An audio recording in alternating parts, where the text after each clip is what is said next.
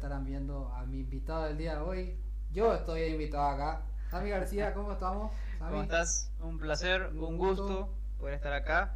Bueno, es mi, mi oficina, pero al decir estar acá en lo que es este canal, este ambiente de lucha libre, el cual yo siempre soy feliz de poder compartir y poder aportar a la comunidad. Ah, Sami, me que me olvidé un poco, porque yo quería hablar un poco de lo que es eh, tu estadía, un poco de lo que fue tu paso por la lucha libre. Ahora estamos en una en un hiatus, ¿verdad? En la lucha libre profesional paraguaya. No sé si puedes explicar un poco eso para la Sí, gente sí. que es de, de otros países, ¿verdad? Porque yo estoy, yo vivo en Paraguay, como yo digo. eh, a veces tenemos a gente como eh, DNT, que está en México. Tenemos a Renato, que está en Perú. Tenemos a Jordi, que está el encargado en Facebook en Perú. Y, el podcast es internacional realmente, el eh, Proyecto Pro Wrestling Internacional. Somos mucha gente de muchos países que estamos haciendo Eh, esto. mira que en Perú yo tengo un gran amigo, un gran conocido, un luchador, doctor Veneno de Perú, un saludo para él. Eh, tengo mucha gente en Sudamérica quien admiro la verdad y que me ayudó bastante. Bueno, un resumen rápido. Lucha libre paraguaya. 2015 se abrió las puertas de la escuela. Yo desde el primer día entré a esa escuela en el año 2015. Ya previo a la escuela existió un programa que duró una temporada que se llamaba Luchando en las Américas, que gente de Canadá trajo acá a Paraguay. Luego del programa, al terminar la primera temporada, habilitaron la escuela de lucha libre, el cual yo fui de la primera generación de esa escuela, de los alumnos. Pasa- pasaron los meses, el tiempo, debutamos como luchadores. Estuvimos 2018-2019 haciendo eventos todos esos años. Que crecí como luchador, gané el torneo de héroes, la Copa de Héroes, la primera edición. La segunda edición lo perdí en un fatal de cuatro esquinas. Y luego llegó la pandemia, todos sabemos. Hubo una pausa en la lucha libre paraguaya que hasta hoy día, ya finales de 2022, todavía no nos pudimos recuperar y hay una pausa hasta el momento de este programa en la lucha libre paraguaya. Siempre estamos ahí al contacto con todos los luchadores, cada uno entrenando por su cuenta, pero en lo que es evento y lucha, hace más de dos años que está completamente pausado en el país. Después te voy a contar un poco algo que me había dicho Javier. Javier que estuvo, es de Argentina justamente, estuvo muchos años acá en Paraguay, es amigo, muy amigo de Tom Guerrero también. Un abrazo a los dos. Y yo seguro, yo sé que seguramente sabes mí, pero te voy a comentar ahora con el paso del podcast. Eh, antes de entrar a las preguntas complicadas, creo yo, vamos a hablar un poco de lo que es el significado de este podcast, el momento filosófico de Proyecto Pro Wrestling. A que si Dios quiere, este va a ser el episodio 76. 76, ¿qué significa? Analizar, tomar una decisión, enfoque, análisis, realismo e introspección. Así que son una persona con mucho compromiso, provisión, orden. Y lo que más me gustó del significado del 76 es, quieren que sepas que ha llegado el momento de recibir recompensas por el buen trabajo que ha hecho. Y Mira mira que- que de a poquito, mira que de a poquito estoy sintiendo ahora con los nuevos proyectos que se me vienen, estoy estoy sintiendo por ahí, Al- en el clavo, diría yo. Mira que yo siempre suelo decir esto y me suelen decir cuando digo, es una boludez lo que está diciendo, pero es muy bueno buscar significado de los números. ¿Esto hiciste con cada programa? No, no con todos. Porque me causa muchísima curiosidad quién estuvo en el 69. Estuve yo con Renato Cerdán, estuvimos Ah, hablando de las polémicas más grandes en la historia de la lucha libre profesional. Hablamos Ah, de lo de CM Punk y 69 Bien. polémica, está bien, me gusta, me gusta, me gusta. sí, sí, de las grandes polémicas. O sea que yo quería mencionar nomás, porque siempre busco a veces los significados de, no en todos los podcasts, Está bien, me pero gusta. mira, eso es eh, un, un buen, una buena síntesis de lo que se viene en el futuro, ¿verdad? En ambos casos, en el de Proyecto Pro Wrestling y en el tuyo también. Es un buen, mira que yo pensé que no iba a ser un podcast muy significativo, dije yo, pero el número dice totalmente otra cosa. Buen futuro y proyección. Y mira que vos me puedes preguntar lo que quieras, lo que quieras. Desde lo más polémico hasta lo más simple, yo sin ningún problema puedo estar hablando acá. Bueno, primera pregunta. ¿Cuál fue el gran problema de tu estadía, vas a comentarnos un poco de lo que fue en la pandemia en Argentina. Que contaste un poco en Experto en Nada, un abrazo a los amigos de Experto en Nada, Joseca, Sammy García está en ese programa, Sergio Caronte, ahí Pablo también. Así que Alex Turán, Alex Turán, te esperamos en un podcast. Vamos a hablar ahora. Yo quiero hacer un podcast con él de, de, de Y mira que Turán ni en su propia casa, que es Train to Fight, no aparece. Yo me voy hasta su casa si él no viene.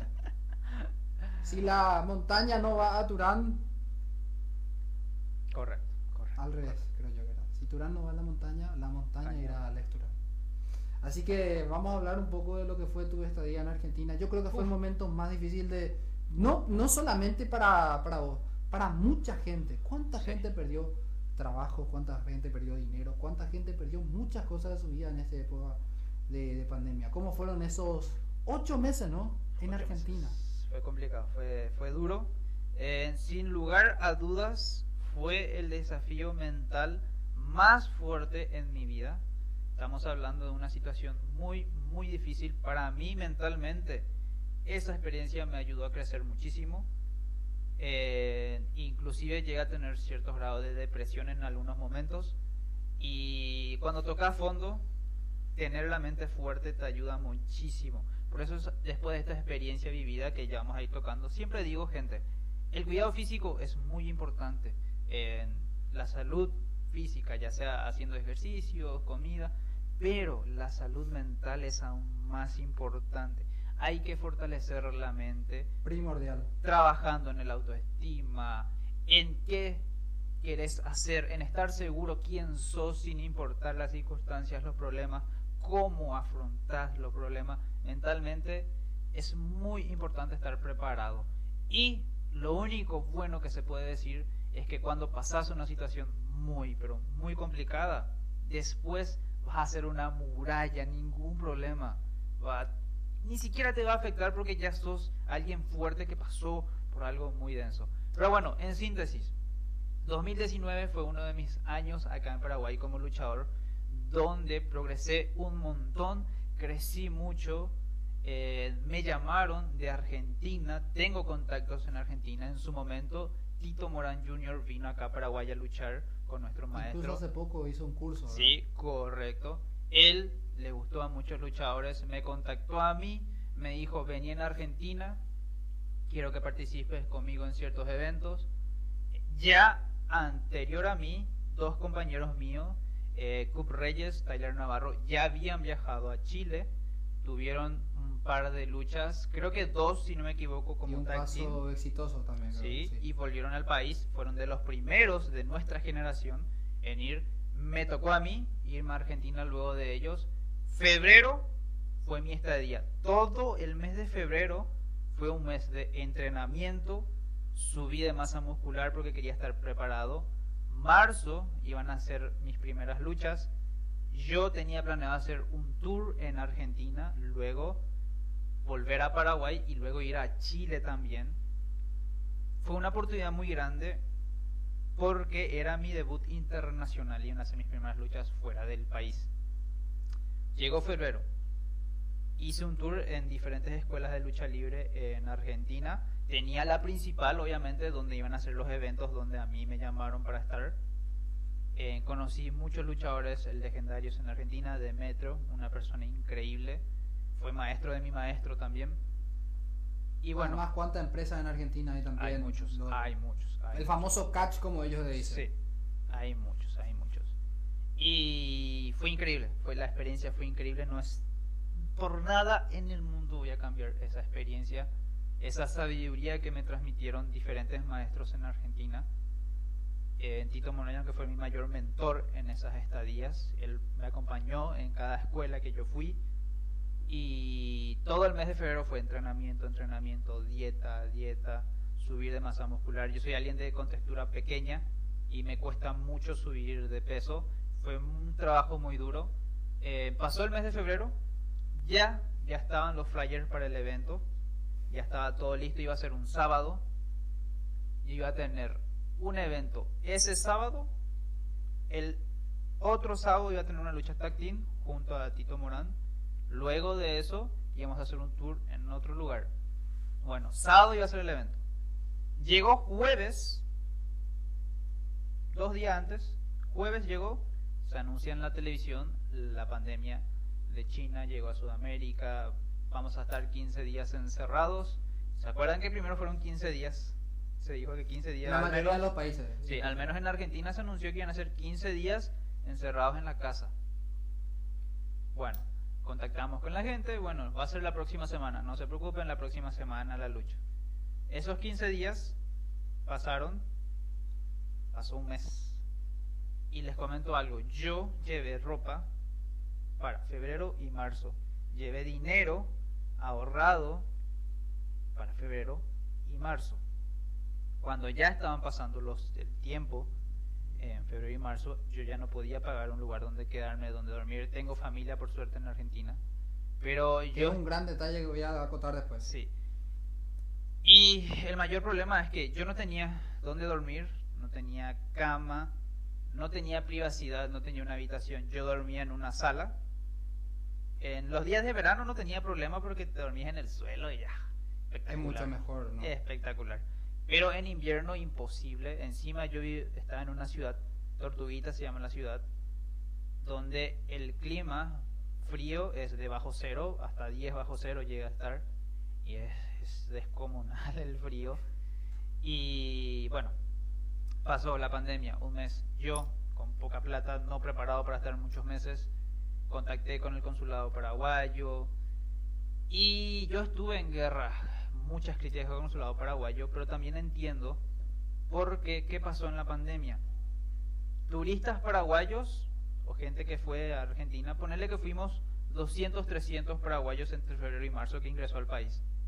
Pero de repente el Congreso paraguayo se encontró con más de 10.000 paraguayos queriendo regresar al país. ¿Y qué carajo hace ahí, verdad? Y el consulado, tipo, ¿qué, espera, ¿qué está pasando? Y ingresaron 300 paraguayos, pero lo que pasa es que en Argentina no es ningún secreto que están muchos trabajadores paraguayos que fueron a vivir ahí. La pandemia, la mayoría de los paraguayos trabajan en construcción, el 80% trabaja en construcción. La pandemia les quitó el trabajo y eran paraguayos viviendo en Argentina Que sin querían trabajo. volver junto a su y familia. querían volver a Paraguay y fueron de golpe. Y pasa en muchos países, no solamente eh, Argentina. Pero te voy a decir una cosa. El consulado, en cierta parte, también fue... Se, ve- se veía preso en ese sentido. Porque cuánta gente no fue solamente para trabajar. Hay muchos que en su inconsciencia y en su problema fueron de vacaciones a, va- Sí. a- a veranear al Brasil, a Uruguay, a otros lados y querían volver después a solucionar todo eso a las- por las malas, porque no querían perder su dinero. Correcto. Y no se dieron cuenta de que cometieron probablemente el peor error que podían haber hecho, porque muchos no pudieron volver cuánto tiempo, así como vos también, por no querer perder su dinero. Correcto.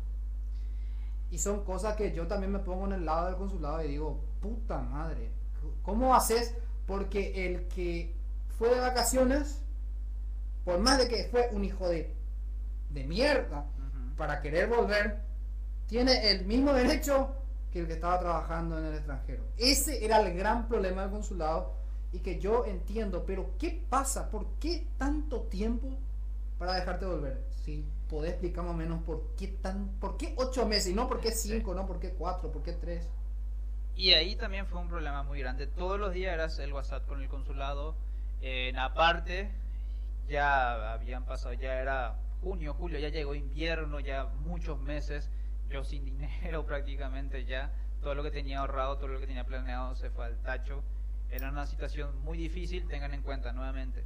Yo no tenía una comodidad, no tenía privacidad, eh, no tenía cama, no tenía un lugar. Lo único que tenía a mano era mi teléfono celular, era mi único entretenimiento y era lo único que tenía disponible para hacer algo. No, no tenía absolutamente nada. Y en Argentina, en, no sé cómo fue acá, pero ahí no te dejaban salir de la casa. Igual, Después, recién de varios meses, podías ir al súper nada más. Y mi- el súper era enfrente donde yo vivía, entonces mi única salida era enfrente y volvía. Dos meses nos encerraron acá. Y no podíamos eh, prácticamente estar en ningún lado. Y fue complicadísimo. Mentalmente fue muy duro porque las ilusiones que yo tenía se, se fueron al tacho. Eh, fue un desafío muy duro, eh, una depresión muy grande. lo que me salvó en esa situación fue un grupo de luchadores. Eh, el primero en contactarme fue un luchador de Chile, Hood Wrestler, que tiene su propia escuela de lucha libre, me contactó por Instagram. Y él organizó un juego online donde iba a ser un torneo de luchadores sudamericanos. Y me contactó a mí. Eso habrá sido mitad de año ya con la pandemia encima, ya con la depresión acá. Y me contactó y yo le dije, claro que sí. Fui el único paraguayo en ese juego online en donde representé. Era un juego online de estrategia en donde vos ingresabas y era emulaba una temporada de lucha libre con los luchadores, las estadísticas de cada luchador. un juego carrera más o menos. Exactamente, exactamente, pero era algo como los juegos de cartas de rol. Y era de Perafun Games, eran programadores de Chile. Y hasta ahora están en el Instagram y demás. Y con esa gente que estaba dentro de todo eso, creamos un grupo de WhatsApp, una agrupación sudamericana de luchadores, y hacíamos videollamada. Como Hood Western tiene su escuela de lucha libre y nos contactamos con luchadores de Perú, Doctor Veneno era uno, Ajayu de Bolivia, Santa Fe de Ecuador, teníamos uh, de Argentina teníamos también, ahora se me están escapando algunos nombres, estaba obviamente de Chile, estaba yo representando Paraguay y en ese grupo donde hacíamos videollamada hablábamos y nos comunicábamos todos los días, hablábamos eh, dábamos experiencias, ideas. Habían muchos proyectos en ese grupo para traer a Paraguay lamentablemente nunca pudieron resultar porque en Paraguay nunca más volvió la, la lucha. Conste destacar que en Paraguay existe solamente un ring oficial de lucha libre en todo el país. ¿Qué significa eso? Que cualquier actividad de lucha libre depende de ese ring. Y si imagínate vivir en otra parte del país, que está muy lejos. Correcto. En fin, ese grupo, la verdad que tengo mucho que agradecerle especialmente a Hot Wheels. Le tengo muchísimo aprecio, lo considero un maestro. Nunca tuve la oportunidad de conocerlo en persona, en algún momento voy a viajar a su escuela, sí o sí, en Chile. Pero mentalmente, él me ayudó a pasar uno de los mayores desafíos de mi vida, la verdad, porque mentalmente yo estaba destruido. Fue muy difícil, fue, fue muy difícil. Pero esa agrupación le debo un montón, le debo Además, como yo digo, la motivación siempre cuando está en una situación de crisis tiene que ser eh, el día siguiente. Que ya no, o sea, si estás en un momento donde estás más bajo imposible, más, o sea, yo siempre digo, y siempre me suelen decir también, lo más bajo que puedes caer es morirte. No tener dinero, no tener eh, familia, no tener casa, todo eso, todo eso se recupera en algún momento si vos te enfocas en ir para adelante. Pero en el momento donde ya no tenés más, no puedes caer más bajo de lo que ya estás, siempre la motivación es el futuro. Sí, correcto. Siempre la motivación es, Llegaste al fondo del pozo, ¿qué haces? Subís, lo único que te queda es subir. Claro, claro. Ya estás en el fondo, subí. La vida es un, ascensor constante de subida y baja. Y entonces, para mí, por ejemplo, la motivación es eh, lo que estoy estudiando, proyecto pro wrestling, y para Sami tiene que ser seguir eh, haciendo su streaming, seguir participando de experto en nada, seguir entrenando para lograr ser uno de los catalizadores de la revolución de una lucha libre a nivel, no solamente paraguayo, sino a nivel sudamericano, latinoamericano. O sea, para mí lo importante, la verdad, como soy de las primeras generaciones de la escuela de la fábrica, para mí siempre lo más importante fue dejar una base para la siguiente generación ya tenga fácil y no sufra lo mismo que sufrimos nosotros. Ese es mi objetivo actual, refiriéndome a lo que es lucha libre, porque tengo muchos proyectos, muchos objetivos, pero lo que es lucha libre, mi objetivo actual es dejar una base, así la siguiente generación ya tiene las cosas mucho más fáciles y así a ellos les toca solamente crecer y lo mismo, la siguiente generación a esa ya va a tener más fáciles y así ir creciendo. Porque la verdad que nuestra generación sufrió bastante y cuesta bastante, pero acá estamos. En fin, para no hacerles de larga, sufrí mucho los meses. Eh, después de tanto tiempo con el consulado hubo muchos problemas porque habían miles y miles de paraguayos que querían ingresar. Su solución fue hacer una lista y por fila pasaban los meses, tenían en cuenta a los enfermos, a los mayores, a los niños, a familias. Y yo como era un joven atleta, Esperaste más otra vez. estaba ya encima teniendo familia en Argentina, porque tenían en cuenta también eso, yo tenía familia en Argentina, que, que me ayudó, me ayudó, sin ellos no iba a hacer nada. Entonces, ellos tenían en cuenta eso, yo tenía familia, era alguien joven, soy alguien joven. Y yo estaba en el final, en el final de la lista que hicieron, entonces tenía que esperar que miles de paraguayos pasen. Encima, no eran que están habilitados muchos buses, no, era un bus, el otro mes así pasaron los meses, pasaron los meses. Una solución ya cuando ya faltaba poco que me habían dicho es que me pague un, porque después se habilitaron vuelos y que yo pague vuelo y me vaya al país ya en esa altura de los meses que pasaron era imposible porque yo ya había gastado prácticamente el 90% de mi dinero en sobrevivir, en comida. Claro. Y Y- pagarte otra vez un vuelo. eh, Ya. no sé cómo te digo, Ya. hermano, que Ya no estaba. el dinero ya no, no está ahí. Y lo, lo gracioso fue que ya cuando se solucionó todo, ya yo prácticamente ya estaba, los últimos meses la verdad que ya estaba bien, justamente refiriéndome a ese, gracias a ese grupo de, de apoyo de luchadores que conocí. Eh, volví a Paraguay el septiembre, octubre más o menos, pero tenía que pasar igual 15 días en aislamiento. eh, en un- Encima otra vez. Sí, en, en- en la ciudad de Villeta, donde todos los que ingresaban al país sí o sí tenían que pasar ahí hacerse el test y demás. En el grupo donde yo estaba, alguien dio positivo a COVID el día número 15. Y si alguien daba positivo en el grupo, teníamos que estar 15 días más, lo que significó que estar un mes. Pero en, ese, en esa situación ya era más fácil, porque ahí sí tenía cama, ahí sí tenía, por suerte no compartí baño, ni compartí nada con nadie, cada uno, porque estábamos en el club Olimpia, y eran las habitaciones de los jugadores de fútbol, y teníamos espacio para cada uno, y cada habitación tenía su baño, su cama.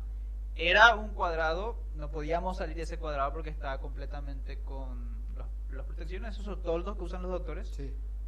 No podíamos salir de ahí, pero teníamos habitación, baño Privacidad. y por una puertita nos daban los alimentos a cada uno. Ya era más fácil, era más fácil de sobrellevar. Pero en fin, pasó eso, todo eso. Bueno, tengo varias preguntas para hacerte y no te quiero sacar mucho tiempo, sobre todo porque ya estuvimos en el post de Crown Jewel, del cual te agradezco de haber formado parte Ah, de no eso. hay problema. Y tengo cuatro o cinco preguntas más o menos. Primero es, eh, yo sé que tenías parientes en Argentina y tu papá también, que te apoyan mucho en la lucha libre. Él fue, tiene algo que ver incluso en el ámbito de la lucha libre, ¿no? Correcto. Eh, mi papá veía lucha libre cuando yo era niño. Veíamos la lucha libre argentina, Titanes en el Ring, Caradagian, El Ancho Ibarra, demás, La Momia, famoso. Entonces, yo conocí la lucha libre de niño ya, gracias a mi padre. Siempre supe de este ambiente, siempre supe qué era la lucha libre. Y ay, gracias a mi papá. Mi papá también, acá en los eventos, es como mi manager, mi representante en, en- en el ring y aportó mucho a lo que fue el crecimiento de mi personaje también. Ujú. Bueno, y después otras preguntas, bien cortito, ¿eh? pero por ahí no hay problema. Yo tengo por ahí ap- aproximadamente unos 15 minutos más tenemos para hablar de, Perfecto. de esto. Y yo sé, Sammy, que tuviste una idea de formar una comisión acá de lucha libre acá en Paraguay. Sí. ¿Y cómo quedó eso? ¿En qué quedó el intento? ¿Qué, qué ideas tenés con, con- conforme a eso? ¿Y en qué tanto pudieron involucrarse? Por ejemplo, yo sé, te voy a preguntar luego sobre eh, Las Benítez, Lexor y todos los que están involucrados en el mundo de lucha libre acá. ¿Y cuál fue el- la posibilidad que tuviste sobre eso? Y mira, tuve muchas, muchas ideas, tengo muchas ideas, muchos proyectos, muchas oportunidades. La primera de todas justamente fue crear una comisión profesional de lucha libre en el país con la Secretaría de Deportes. Más de una vez fui, insistí, le molesté hasta lo más último en la Secretaría de Deportes, hasta que me hicieron un poco de caso. Yo solamente quería un espacio que me presten y no me importaba si me daban tatamis o al menos un ring viejo de boxeo, pero quería un espacio donde tener ahí. Y mi idea era profesionalizar la lucha libre como se hace en México y en otros lugares, en donde pasás por una comisión, ellos ven tu desempeño, entrenas con ellos, y si pasás lo- los exámenes, las pruebas, te dan un certificado de luchador. De forma, yo quería profesionalizar eso. Fui a la Secretaría de Deportes, como les digo, le molesté un montón. Después de muchos intentos me hicieron caso y me dijeron, bueno, toma estos papeles, tenés que tener un presidente, una comisión, un consejero, un esto, o sea, una estructura de lucha. Con el equipo de Time to Fight intentamos en su momento, aparte debíamos pagar a, una jueza para que valide ese, ese documento y era una inversión importante de dinero. ¿Qué pasa? Teníamos las ganas, pero eh, es un compromiso donde no depende solamente de mí. Yo dependía de mucha gente, digamos, a tener una comisión. El grupo no tuvo la, la oportunidad. Yo sé que cada uno tiene su propio proyecto, sus cosas, su trabajo, sus estudios, y era complicado en esa situación. Y al no haber un compromiso de todas las partes, el cual no hay ningún problema porque cada uno tiene sus cosas, no pudo ser efectivo esa comisión. Mi segunda chance fue hacer la escuela de lucha libre y también lo quería hacer de forma legal, no quería solamente abrir un espacio y demás. Compré todo lo necesario, los tatamis y demás. Pero ahí fue cuando yo empecé a estudiar también, estudié locución, estudié marketing digital y con los estudios también se me fue atrasando esas situaciones. En muchas ocasiones, Blas Benítez y Lexor, justamente vos los nombraste, para mí son las personas que yo más respeto en este ambiente, en este país. Ellos siempre estuvieron al tanto de todo lo que yo hago. Hasta hoy día sigo escribiendo con Blas Benítez. Hace poco me fui a su cumpleaños. Y siempre, toda idea que yo tengo, sí o sí tiene que pasar por Blas Benítez. Ese es el respeto que yo le tengo a Blas Benítez. Sí o sí, cualquier idea que yo tenga, cualquier cosa referente a la lucha libre, sí o sí de mi parte va a pasar por Blas Benítez. ¿Por qué? porque nada de este sueño sería posible si no fuera por él. Además creo que es el luchador más influente Sí. en la historia de, de nuestro país. Una serie web también llegué a contactar con gente de Kawasu que tenían un equipo de producción. Esto fue inicios del 2021 y querían hacer una serie web de lucha. Les mostré lo que fue CNL en México, que está en YouTube, y querían hacer algo parecido. También contacté con Blas. Yo en mis proyectos de lucha siempre tengo que hablar con Blas, ya sea Blas desde fuera como referente o directamente como alguien que esté ahí a cargo. No, no importa, Blas tenía que saber estar al tanto y estar ahí de las cosas. Los diferentes proyectos que hice lamentablemente no tuvieron fruto porque no siempre depende de mí y es complicado. Está, está complicado las cosas cuando yo tengo las ganas, están, las ideas están en la mesa. Inclusive esto último en mes de septiembre, octubre, una marca importante eh, se me acercó en los eventos, contacté con otros luchadores, también hablé con Blas. Y me dijo, quiero un presupuesto porque es una, una marca que hace eventos de, de eventos de anime en general, hace también de música y demás y yo le conozco a la persona que suele estar con esa marca y me dijo, vos dame un presupuesto y hacemos un evento y que haya luchas. Eso fue lo último, está en veremos porque nuevamente, lo repito, en el país hay un solo ring de lucha libre profesional y dependemos de ese ring. ¿Qué significa? Que dependemos de la gente que está ahí a cargo. Por más que yo hable con Blas, con Lexor, por más que yo tenga los luchadores listos o hayan las ganas, no depende de mí y es complicado. Y este año, le soy sincero, no creo que haya mucho. El año que viene puede ser que haya más puertas abiertas a lo que es la lucha libre.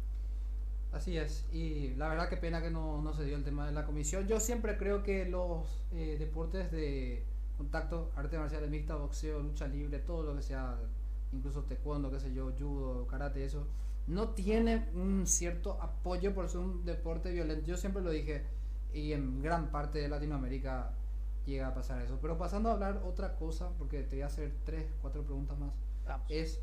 eh, hablando de cuál fue tu mayor mentor y qué es la parte más divertida, por ejemplo, tus mejores eh, movidas, qué disfrutas más hacer en el ring y nada, quién fue el mentor más grande, cuál es la relación con tu compañero y cuál es la movida más, que, las movidas que más te No, gustan. no hacer. quiero quitarle importancia a ninguno de mis mentores, a ninguno de mis maestros, pero sin lugar a dudas, lo que me dieron la base son Case Spinelli, luchadora canadiense, y Blas Benítez.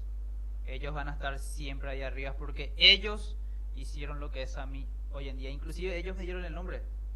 Dato curioso, yo soy medio pelirrojo, ahora no tanto, pero en esa época, porque ahora tengo el cabello celeste, me tiñe el cabello, pero en el 2015 cuando yo fui por primera vez a la escuela de lucha libre, tenía el cabello corto y yo soy pelirrojo natural. Tenía cierto parecido a Sami Zayn con la barba en ese momento. Sami hoy en día barbudo, parece un vagabundo con el cabello, pero ¿se acuerdan el Sami de antes, el cabello cortito? Bueno, tenía ese look. Mi maestra canadiense, le costaba un poco decir mi nombre real, y Blas fue el que me empezó a decir Sammy por Sammy Sainz y a mi maestra canadiense que es de Canadá eh, también dice me quedó Sammy y como ya todos los días del entrenamiento por muchos meses entrenando se quedó Sammy y Sammy se quedó como mi eslogan de, luchador y obviamente casi Spinelli y Blas Benítez pero no quiero quitarle importancia a Tito Morán Jr. Tito Morán padre a, Demetrio el gladiador a Hood Wester también de Chile y hay muchos, hay muchos. El señor Ajayu de Bolivia, no, hay demasiados. No le quiero quitar importancia a nadie, pero por ponerme las bases y por ser, gracias a ellos, la disciplina que me dieron, Spinelli y Blas Benítez. Ahora, lo que más disfruto hacer en el ring, sin lugar a dudas, la media mística. Me encanta, siempre disfruto hacer la media mística, soy muy feliz que es el rebote en cuerdas y el giro al cuerpo y que termino con un candado al brazo. Ese cuando giro al cuerpo son creo que medio segundo, un segundo nomás, pero me encanta. En los entrenamientos siempre que podía lo hacía como cinco o seis veces seguida para dominar la técnica y fue lo más lo más divertido. También me encanta tirarme de muy lejos, de muy arriba me encanta tirarme. Siempre que yo podía en las luchas buscaba un lugar alto, pum, me tiraba me encanta esa adrenalina, ese momento, esa emoción. Eh, siempre busco, veo dónde se va a hacer un evento, ya miro arriba, de dónde me puedo tirar, digo. se arriesga mucho entonces, Sammy. ¿Y la relación con tus compañeros? Bastante, bastante bien. Eh, no somos mejores amigos con mucho, siempre va a haber diferencias en un grupo. No es ningún secreto, Allison es de mis mejores amigas de toda la vida. Entrenamos juntos, crecimos juntos en Alison Lee, la luchadora, es de mis mejores amistades en el mundo. También comparto un fuerte lazo de amistad con otros luchadores. Tienen máscaras, así que obviamente no, no voy a decir sus nombres. Hay luchadores a quienes respeto, pero capaz no compartan mucha amistad. El caso de Cup Reyes, que le tengo mucho respeto. Eh, trato de estar siempre al tanto con él. No es tampoco así mi amigo, pero ese marco de respeto trato de tener con todos, por más que no sean de mi grupo de amigos. Espectacular, entonces. Ya para ir cerrando, las dos últimas preguntas que tengo es, eh, ¿qué pasó con el campeonato que iba a, darse de, a nivel latinoamericano? Me, me, habías contado de que iba a haber un campeonato a nivel latinoamericano y que se iba a ir defendiendo empresa por empresa. Pero llegó este maldito virus y la pandemia y todo eso parece que se suspendió. Correcto, justamente eso venía de la agrupación sudamericana de lucha que teníamos con lo que hacíamos las videollamadas y demás. La idea surgió justamente de Hulk Western. Él quería hacer, entre comillas, el nombre clave era la Copa Libertadores de la lucha libre. O sea, ese era nuestro nombre en clave para entender que iba a ser algo de Sudamérica y que iba a tener, iba a ser... Yo no sé si podemos hablar de esto, ¿eh? No, no, no hay ningún problema, no, no hay ningún problema. Ya te dije, podemos hablar de todo. Yo no tengo ningún problema. Eh, era la idea, era el eje para el 2021, para el 2020, la pandemia y demás, obviamente las cosas, las situaciones estuvieron difíciles.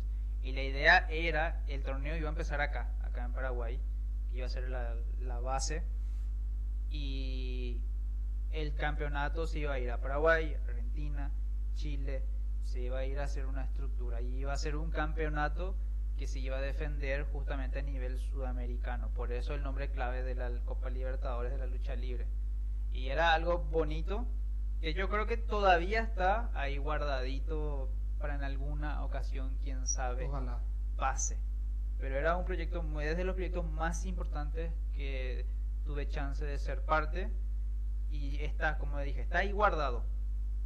No se sabe cuándo, no doy fechas ni digo, no digo acá un año, dos años, porque no se sabe. Y nuevamente, no es algo que dependa de una o dos personas, es una organización importante en donde todos deben estar en la misma página. Esperemos que en un futuro se pueda volver a tocar eso y que se realice. Y mi última pregunta, ¿cómo ves la lucha libre para no ser eh, acortar ninguna parte sudamericana, hispana y latinoamericana? En constante crecimiento, eso puedo decir. Para mí, Chile es de lo, del mayor potencial que tenemos ahora mismo a nivel sudamericano. En Argentina hay mucha historia, muchos años, muchas escuelas. Manejan un estilo bastante old school que a mí me gusta mucho.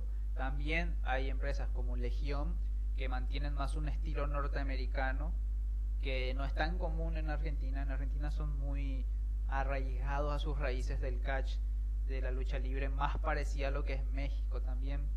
Obviamente, si estamos hablando de hablando hispana, México es nuestra cuna, nuestra sede, pero hablando a nivel Sudamérica, en Chile hay un constante crecimiento. Eh, Bolivia también tienen muy buenos representantes, tienen un estilo también único en Bolivia. Es muy bonito la lucha libre de, Bolivia. Aprendí mucho del maestro Ajayu, que es de Bolivia. Perú también tiene muy buen nivel de lucha. De Ecuador, obviamente estoy hablando de los países que yo conozco y luchadores que conozco de, esos países. Colombia desconozco bastante, la verdad. Yo sé que en Brasil también hay un buen nivel, pero no estoy muy familiarizado con, Brasil. Uruguay también, no, estoy en contacto con, con gente de ahí. Pero hay mucho futuro y hay un constante crecimiento, que es lo que yo quiero acá en Paraguay, que estamos estancados pero eso es lo que yo quiero. Por eso les decía antes que mi mayor objetivo acá en Paraguay es sentar una base para que la siguiente generación la tenga fácil. Yo ya sé que hoy en día, ya con la edad que tengo, mi generación ya está complicado. Nunca es imposible, pero ya está muy complicado que nosotros, nuestra generación, tenga ya algo y hagamos así los eventos. boom, no. Nuestra generación, nosotros, debemos encargarnos de cimentar las bases porque somos de los primeros, de los pioneros y dejar esa base lista para la siguiente generación. Espectacular, Sammy. Yo no sé más qué te... Yo creo que respondiste todo, respondiste lo de la pandemia, respondiste a tus mejores mentores, la parte más divertida en el ring, respondiste lo de la comisión de lucha libre, respondiste lo del campeonato y respondiste sobre la lucha libre latinoamericana. Creo que está completo y nada, te agradezco por haberme recibido, que yo estoy acá en la casa de Sami, por todo el momento de sabiduría, unos aproximadamente casi unos 40 minutos de, un podcast hablando de todo lo que es la lucha libre eh, paraguaya, latinoamericana, sudamericana, hispana y todo lo que fue tu experiencia sobre todo. Y hay mucho, hay mucho, hay mucho de que hablar, mucho de que compartir. Eh, soy, como le dije, soy de la primera generación de la escuela, entonces tengo mucho por compartir, mucho que hablar, así que yo no tengo ningún problema en otra ocasión o lo que sea. Yo estoy siempre muy feliz de compartir esto que amo con la gente. Gracias a mí. Ah, gracias a un gusto y bueno, estaremos tratando de subir este podcast lo más rápido posible, probablemente dentro de esta semana. Y nada, esto ha sido todo. Esto es lo mejor de lucha libre. Esto es Proyecto Profesional. Para todos los fanáticos, muchas gracias. Nos vemos en la próxima semana. Episodio número 77. Chau, chau.